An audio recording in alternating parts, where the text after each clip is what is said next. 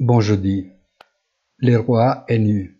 C'est peut-être le message le plus triste qu'on le puisse déduire de la lecture des documents de la Fed, qui t'attendent dans l'incertitude d'en faire peut-être trop, mais, ajoutons-le, sérieusement en retard, et de ne pas être consciente de ce qui se passe, oubliant de souligner que précisément ce qui se passe est le résultat de ce qui n'est pas fait ou toléré au cours de ces dernières années.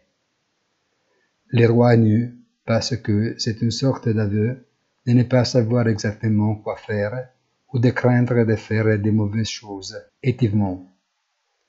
C'est une lecture peut-être trop drastique, mais très compatible avec ce que les marchés eux-mêmes expriment dans leur comportement naïf, qui prétend ne pas voir les problèmes il exalte une vision optimiste et forcée, comme le font les politiciennes avec les questions environnementales, une priorité virtuelle, mais en fait mise de côté. Une très bonne journée et rendez-vous sur notre site easy-finance.it.